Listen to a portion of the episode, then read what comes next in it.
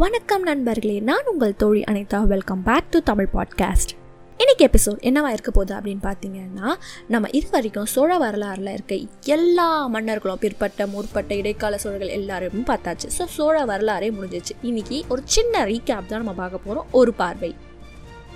சோழ வம்சம் இரண்யவர்மன் அப்படின்ற ஒரு மன்னரால் தான் ஸ்டார்ட் ஆகப்பட்டிருக்கு அப்படின்னு ஒரு நம்பகமான ஒரு வரலாறே இருக்குது இவருக்கு அடுத்தது யார் அப்படின்னு பார்த்தீங்கன்னா சிபி அப்படின்ற ஒரு சோழ அரசர் வராரு. இவர் யார் அப்படின்னு பார்த்தீங்கன்னா நம்ம வரலாற்றில் ஒரு புறாக்கோ பருந்துக்கோ வந்து தசை கொடுத்ததா ஒரு செய்தியும் ஒரு கதை நம்மளுக்கு இருக்குன்னா அது மன்னனே இவர் தான் அப்படின்னு நம்மளுக்கு தெரிய வருது. இவருக்கு அடுத்து செம்பியன்.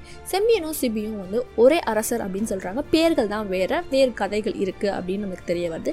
செம்பியன் என்ன பண்ணுறாருன்னா அவர் நாட்டை வந்து செல்வ செழிப்பாக வச்சுக்கணும் அப்படின்னு அவர் ஃப்ரெண்ட் ஆகிய அகத்திய முனிவர்கிட்ட கேட்குறாரு அதுக்கு என்ன சொல்கிறாருன்னா நீ இந்திரனுக்கு திருவிழா எடுப்பா அப்படின்னு சொல்கிறாரு அவரும் எடுக்கிறாரு. எடுத்ததுக்கப்புறம் என்ன ஆகுதுன்னா நாற்பத்தெட்டு நாள் கழிச்சு இந்திர பகவான் அவர் நாட்டுக்கு வராரு. அதுக்கப்புறம் அவர் என்ன சொல்கிறாரு நீங்கள் இங்கேயே தங்கிடுங்க அப்படின்னு அவர் ரெக்வஸ்ட் பண்ணோன்னே இந்திரனும் அங்கே தங்குறனால அதோட நாடு வந்து ரொம்ப செல்வ செழிப்பாக இருக்குது அப்படின்னு தெரிய வருது. இவருக்கு அப்புறம் யார் அப்படின்னு பார்த்தீங்கன்னா முசுகுந்தன். முசுகுந்தன் என்ன பண்ணுறாரு அப்படின்னு பார்த்தீங்கன்னா இந்திரனுக்கு வந்து ஒரு ஹெல்ப் வந்து தேவைப்படுது. அப்போ வந்து இவர் வந்து அவருக்கு ஹெல்ப் கொடுக்குறாரு. அப்போ ஹெல்ப் பண்ணுறதுக்கு அவர் பதிலாக வந்து ஏதாவது சொல்லுப்பா அப்படின்னு வந்து நம்ம இந்திரன் கேட்குறதுக்கு அவர் என்ன சொல்கிறாருன்னா நீங்கள் வந்து ஏழு சிவலிங்கம் வச்சுருக்கீங்க இல்லையா? அந்த சிவலிங்கத்தை தரீங்களா? அப்படின்னு அவர் கேட்டிருக்காரு. அவரும் என்ன பண்ணுறாருன்னா நமக்கு ஹெல்ப் பண்ணாங்க இல்லையா? ஸோ அதனால் வந்து ரிட்டன் கிஃப்ட் கண்டிப்பாக கொடுத்தாகணும் அப்படின்னு சொல்லிட்டு அந்த ஏழு சிவலிங்கத்தை கொடுக்குறாரு. இந்த ஏழு சிவலிங்கத்தை நம்ம தமிழ்நாட்டில் இருக்க வெவ்வேறு பகுதியில் வந்து கோயில் கட்டினதாக வந்து ஒரு வரலாறு இருக்குது இவருக்கு அப்புறம் வந்து காந்தன் அப்படின்ற ஒரு அரசர் இருக்கார். இவர் என்ன அப்படின்னா பரசுராமன் அவதாரத்தில் இருந்த ஒரு அரசர் அப்படின்னு சொல்கிறாங்க இவருக்கு பரசுராமன் பார்த்தாலே செம்ம பயம். அதனால் என்ன பண்ணுறாரு அப்படின்னா ஒரு காட்டுக்குள்ளே போய் ஒழிஞ்சிக்கிறாரு அப்படி ஒழிஞ்சிக்கிட்டே இருக்கார். அதுக்கப்புறம் பரசுராமனை பற்றி நல்ல விஷயங்கள் அந்த பயங்கள்லாம் போன பிறகு தான் அவர் நாட்டையே ஆட்சி செஞ்சதாக நமக்கு தெரிய வருது. இதுக்கப்புறம் யார் அப்படின்னு பார்த்தீங்கன்னா மனுநிதி சோழன். இவர் வந்து வந்து என்ன பண்ணியிருக்காரு அப்படின்னு பார்த்தீங்கன்னா இவருக்கு ரெண்டு மகன்கள் இருக்காங்க. அதில் ஒரு மகன் என்ன பண்ணியிருக்காரு அப்படின்னா அவங்களோட தேர் எடுத்து கோயிலுக்கு போயிருக்காங்க. இப்படி கோயிலுக்கு போகும்போது என்ன ஆயிடுச்சுன்னா அங்கே ஒரு ரெண்டு பசு கன்றை வந்து ஏற்றி கொண்டுடுறாங்க.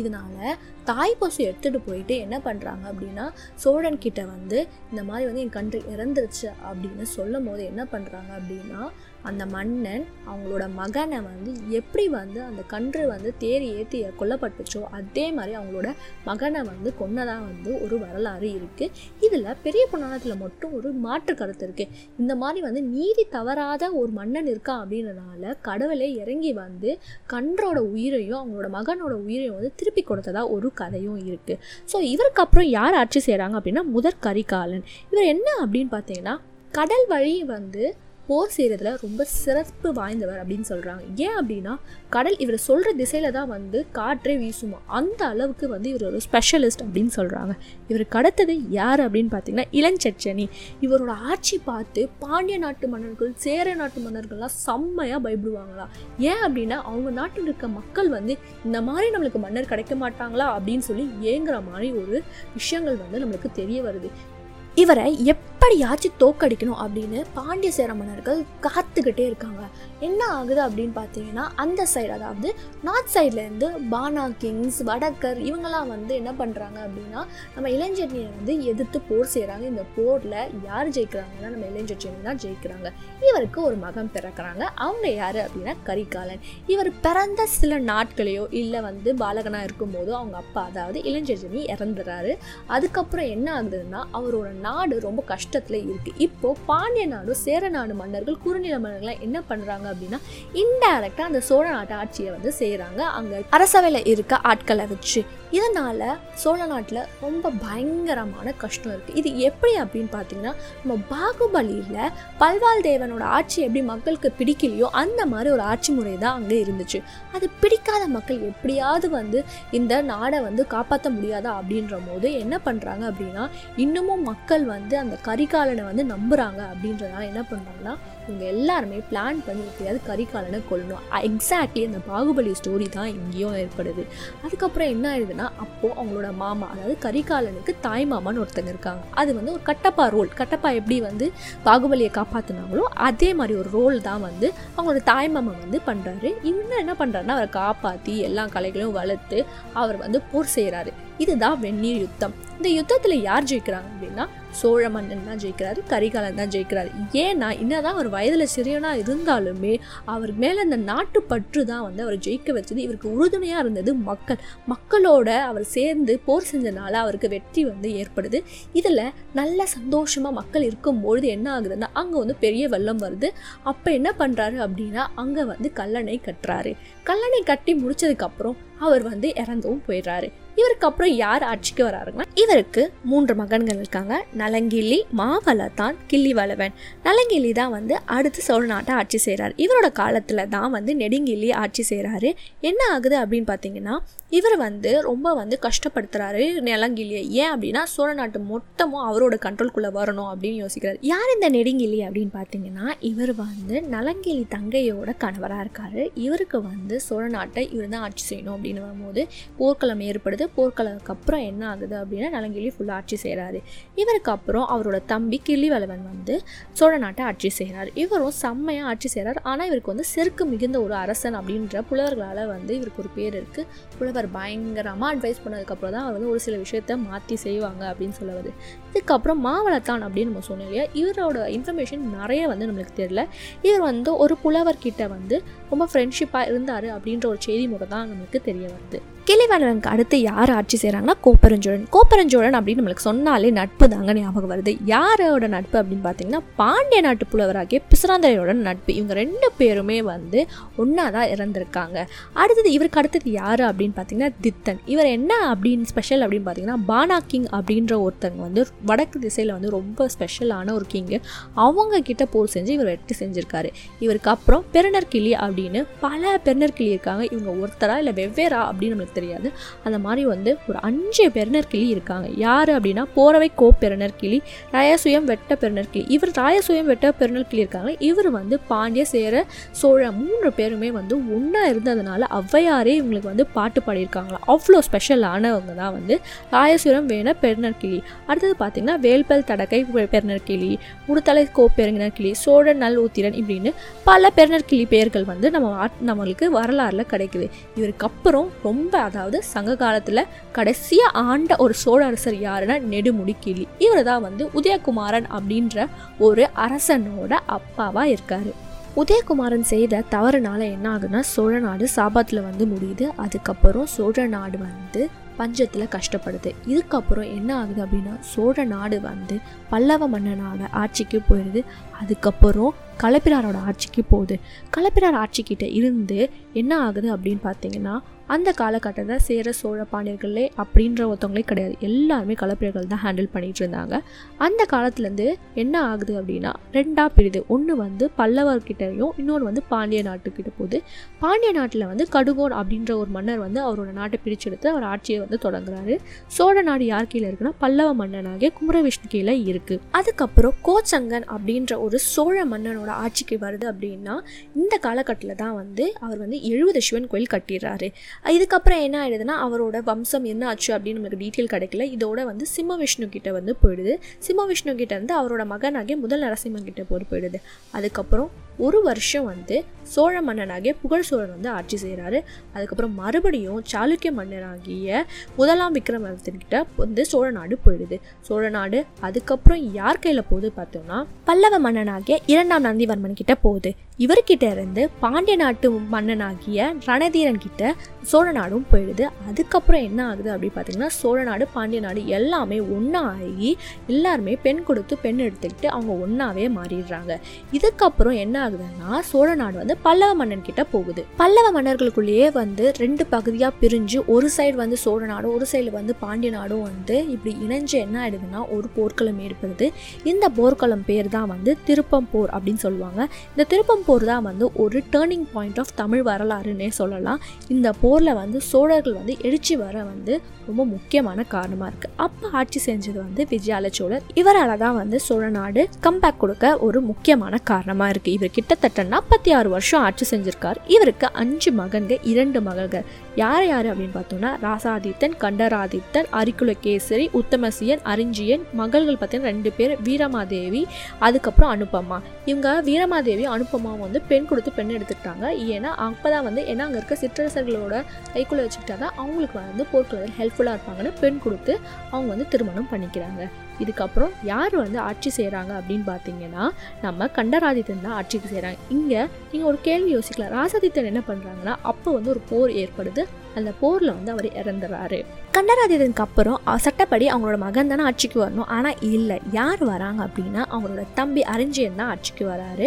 ஏன் அப்படின்னா அப்போ அவனோட மகன் மதுராந்தகன் வந்து ரொம்ப சின்ன பையன். அதனால வந்து அறிஞ்சியனுக்கு வந்து சோழ நாட்டை வந்து கொடுக்குறாங்க. இதுக்கப்புறம் இவர் இறந்துடுறாரு சின்ன வயசுலேயே. அதுக்கப்புறம் என்ன ஆயிடுதுன்னா அவரோட மகன் சுந்தர சோழக்கிட்ட போகுது. இப்போ மதுராந்தனுக்கு கோவம் வருது. எப்படி அவங்க சித்தப்பா மகனுக்கு கொடுக்கணும்? நம்மளுக்கு வர வேண்டியதுதான் சித்தப்பா கொடுத்தாங்க. அப்போ நம்ம சின்ன பையன். அதனால தான் கொடுத்தாங்க. இப்போ வளர்ந்துட்டோமே நம்மளுக்கு ஏன் கொடுக்கல அப்படின்ற கோவம் வந்து இருக்குது இதுக்கு காரணம் மதுராந்தகனோட அம்மா தான். அவங்களுக்கு வந்து சோழ நாடு ஆட்சி செய்யணும்லாம் கிடையாது. அவங்களோட மகன் வந்து ஒரு சிவபக்தராக இருக்கணும் அப்படின்ற ஒரு ஆசை தான். அதனால தான் சுந்தர சோழருக்கு வந்து நம்ம சோழ நாடு ஆட்சி வந்து போகுது. இவருக்கு வந்து மூன்று முத்துக்களான ஒரு குழந்தைகள் பிறக்கிறாங்க. யார் அப்படின்னா ஆதித்த கரிகாலன் குந்தவை அதுக்கப்புறம் ராஜராஜ சோழன். இவர் பேர் வந்து அருள்மொழிவர்மன் தான் இவரோட இயற்பெயர். சுந்தர சோழன் ஆட்சி செய்யும் போதே என்ன பண்ணுறாருன்னா அவரோட மூத்த மகன் ஆதித்த கரிகாலனுக்கு வந்து இளவரசம் பட்டம் கொடுத்து நீ வந்து சோழ நாட்டை பார்த்துக்கோ. அப்படின்னு சொல்றாரு. அதுக்கப்புறம் அவருக்கு உடம்பு சரியாம போயிடுது. அப்போ என்ன பண்ணுறாருன்னா அவரோட இரண்டாவது மகன் நம்மளோட ராஜராஜ சோழன் ஆகிய அருண்மொழிவர்மனை வந்து நீ இன்னொரு பகுதி சோழ நாட்டோட இன்னொரு பகுதி அதாவது இலங்கை பகுதியை வந்து நீ வந்து அங்கே போய் வந்து நீ வந்து ஆட்சி செய்ப்பா அப்படின்னு சொல்கிறாரு அவரும் அங்கே ஆட்சி செய்கிறாரு அவரோட மகள் குந்தவை ஃபர்ஸ்ட் டைம் வரலாறு ஒரு பெண்ணோட பேர் வந்து ஸ்பெசிஃபை ஆகுது அப்படின்னு பார்த்தீங்கன்னா அது குந்தவை தான். குந்தவை தான் சோழ நாட்டோட அட்மினிஸ்ட்ரேட்டிவ் ஆஃபீஸராக இருந்தாங்க. என்ன டிசிஷன் இருந்தாலுமே அவங்க தான் வந்து எடுப்பாங்களாம். ஈவன் தோ ராஜராஜ சோழன் காலத்துலேயும் அவங்க தான் வந்து ரொம்ப முக்கியமான பங்காக இருந்தாங்க. ராஜேந்திர சோழனை வளர்த்ததும் இந்த குந்தவை தான் இருந்திருக்காங்க.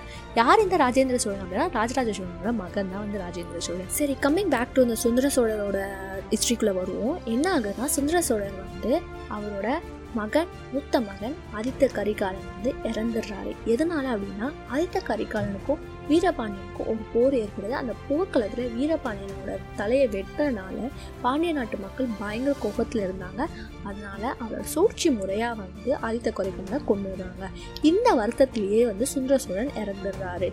இப்போ சோழ நாட்டை யார் ஆட்சி செய்யணும் அப்படின்ற ஒரு பெருங்குழப்பமே ஏற்படுது. மக்களோட ஆ- ஆசை வந்து என்னவா இருக்குது அப்படின்னா அருள்மொழிவர்மன் அதாவது ராஜராஜ சோழன் தான் வந்து சோழ நாட்டை ஆட்சி செய்யணும் அப்படின்னு வர்றாங்க. ஆனால் ராஜராஜ சோழன் என்ன பண்ணுறாருன்னா ஆல்ரெடி மதுராந்தகத்துக்கு சோழ நாட்டை ஆட்சி செய்யணும் அப்படின்ற ஒரு இருக்குல்ல அதனால சோழ நாட்டை வந்து அவர்கிட்டயே கொடுக்குறாரு. சோழ நாட்டை அவரு ஆட்சி செய்கிறாரு வயது காரணமாக அவர் சீக்கிரமாக இறந்துடுறாரு. இறந்த பிறகு என்ன ஆயிடுது அப்படின்னா இவருக்கு அப்புறம் ராஜராஜ சோழன் தான் சோழ நாட்டை ஆட்சி செய்கிறார் அதுவும் ஓட்டிங் ப்ராசஸ் மூலயமா வந்து ஆட்சி செய்கிறார் இவர் வந்து சூப்பராக ஆட்சி செய்கிறார் இவரோட மாஸ்டர் பீஸ் எது அப்படின்னா இன்னமும் நம்மளோட வரலாறில் அதை மட்டும் இல்லாமல் தமிழ்நாட்டோட மோஸ்ட் இம்பார்ட்டன்ட் ஆன மாஸ்டர் பீஸ் ஆகிய பிரகதீஸ்வரா டெம்பிள் பெரிய கோவில் தான். அது இன்னும் வரைக்கும் மேசிலுக்கிற ஒரு விஷயமா இருக்குது அப்படி ஒரு விஷயத்த செஞ்சார். இவரோட மரணம் ஒரு மிஸ்ட்ரியாக இருக்குது இதுக்கப்புறம் இவரோட மகனாகிய ராஜேந்திர சோழன் தான் சோழ நாட்டை ஆட்சி செய்கிறாரு இவரும் சூப்பராக ஆட்சி செய்கிறார் அதாவது தாய்ப்புலி பதினாறு அடி பாஞ்சா அதோட குட்டி முப்பத்தி ரெண்டு அடி பாயும் அப்படின்னு சொல்லுவாங்க இல்லையா? அதுக்கு ஏற்ற மாதிரி ராஜேந்திர சோழர் சூப்பராக ஆட்சி செய்கிறாரு இவரோட ஏழு வருஷம் அந்த குறிப்பிட்ட காலத்திலேயே வந்து அவரோட மகனுக்கு வந்து சோழ நாட்டை கொடுத்துட்றாரு அதனால் இவர் என்ன பண்ணுறாரு அப்படின்னா ரொம்ப ட்ரேடிங் மேலே ரொம்ப ஆசையாக இருக்கார். அதாவது வந்து நம்ம கடல் மூளை ஃபுல்லாக அதாவது king of bay of Bengal வந்து இவர் தான் இருக்கணும் அப்படின்றத வந்து இவர் ரொம்ப முக்கியமாக வந்து அவர் வந்து ஃபார்ம் பண்ணி அதை செய்யவும் செய்கிறாரு எல்லா நாடும் அதாவது சிங்கப்பூர் இந்தோனேஷியா தாய்லாந்து மயன்மார் அப்படின்னு எல்லா நாடையும் கேப்சர் பண்ணி கப்பம் கட்டி சோழ நாட்டை சூப்பராக வச்சிருக்காரு. இவர் கட்டின ஒரு மாஸ்டர் பீஸ் என்ன அப்படின்னா கங்கை கொண்ட சோழபுரம். இது என்ன ஆகுது அப்படின்னா நிறைய படையெடுப்புனால இப்போ அது வந்து அழிஞ்சு போச்சு. அதுக்கான அகல் ஆராய்ச்சி இன்னமும் பண்ணிட்டு தான் இருக்காங்க. இவருக்கு அப்புறம் இவரோட மகன் தான் வந்து சோழ நாட்டை ஆட்சி செய்கிறாங்க இவருக்கு மூன்று மகன்கள் இருக்காங்க. ராசாதி ராசன் வீர ராஜேந்திரன் ராஜேந்திர சோழதேவன். ஆனால் இதில் ராசாதி ராசனுக்கு தான் வந்து சோழ நாட்டை கொடுக்குறாரு. ஆனால் இவர் வந்து ஃபஸ்ட்டு மகன் கிடையாது. எப்பவுமே ஃபஸ்ட்டு மகனுக்கு தானே சோழ சோழ நாடு போகும். ஆனால் அந்த மாதிரி இவர் கொடுக்கல. இவரோட டேலண்ட் பேஸ் பண்ணி தான் வந்து ராசாதிராசன் சோழ நாட்டை ஆட்சி செய்கிறாரு இவர் வந்து என்ன ஆகிறாரு அப்படின்னு பார்த்தீங்கன்னா கோப்பத்து போரில் வந்து இறந்துடுறாரு. அந்த போர்க்களத்திலேயே அவரோட அண்ணனாகிய ராஜேந்திர சோழ தேவன் தான் வந்து சோழ நாட்டை ஆட்சி செய்ய ஸ்டார்ட் பண்ணுறாரு அந்த போர்க்களத்தில் அவர் வெற்றி பெற்று சோழ நாட்டை சூப்பராக ஆட்சி செய்கிறாரு இவருக்கு அப்புறம் யார்கிட்ட போகுதுன்னா வீரராஜேந்திரன் வந்து சோழ நாட்டை ஆட்சி செய்கிறாரு இதுக்கப்புறம் அவங்களோட மகன்கள் யாரெல்லாம் அப்படின்னு பார்த்தீங்கன்னா ராஜேந்திர சோழ தேவனுக்கு ராசமகேந்திரன் அப்படின்ற ஒரு மகன் இருக்காங்க. வீர ராஜேந்திரனுக்கு வந்து ஆதி ராஜேந்திரன் அப்படின்ற ஒரு மகன் இருக்காங்க. இவங்க ரெண்டு பேரும் தான் அதுக்கப்புறம் சோழநாடு ஆட்சி செஞ்சுருக்காங்க அதுக்கப்புறம் இவங்களுக்கு வந்து பெண் பிள்ளைங்களாக இருந்திருக்காங்க. இதுக்கப்புறம் வந்து அவங்களோட மருமகன் தான் சோழ நாட்டை ஆட்சி செய்யணும் அப்படின்னு ஒரு பெரிய சண்டையே நடக்குது. அப்போ தான் ஒரு என்ட்ரி கிடைக்குது. யார் அப்படின்னு பார்த்தோம்னா ராஜேந்திர சோழனோட மகள் அமங்கா தேவிக்கும் நரேந்திரருக்கும் பிறந்த மகன் தான் இந்த துலோத்துங்க சோழன். யார் இந்த நரேந்திரர் அப்படின்னு பார்த்தீங்கன்னா இவங்களோட அம்மா யார் அப்படின்னு பார்த்தீங்கன்னா ராஜராஜ சோழனுக்கு ஒரு மகள் இருக்காங்க. அவங்க பேர் வந்து குந்தவை. அவங்களோட அக்கா பேரையே அவங்க வந்து வச்சுருக்காங்க.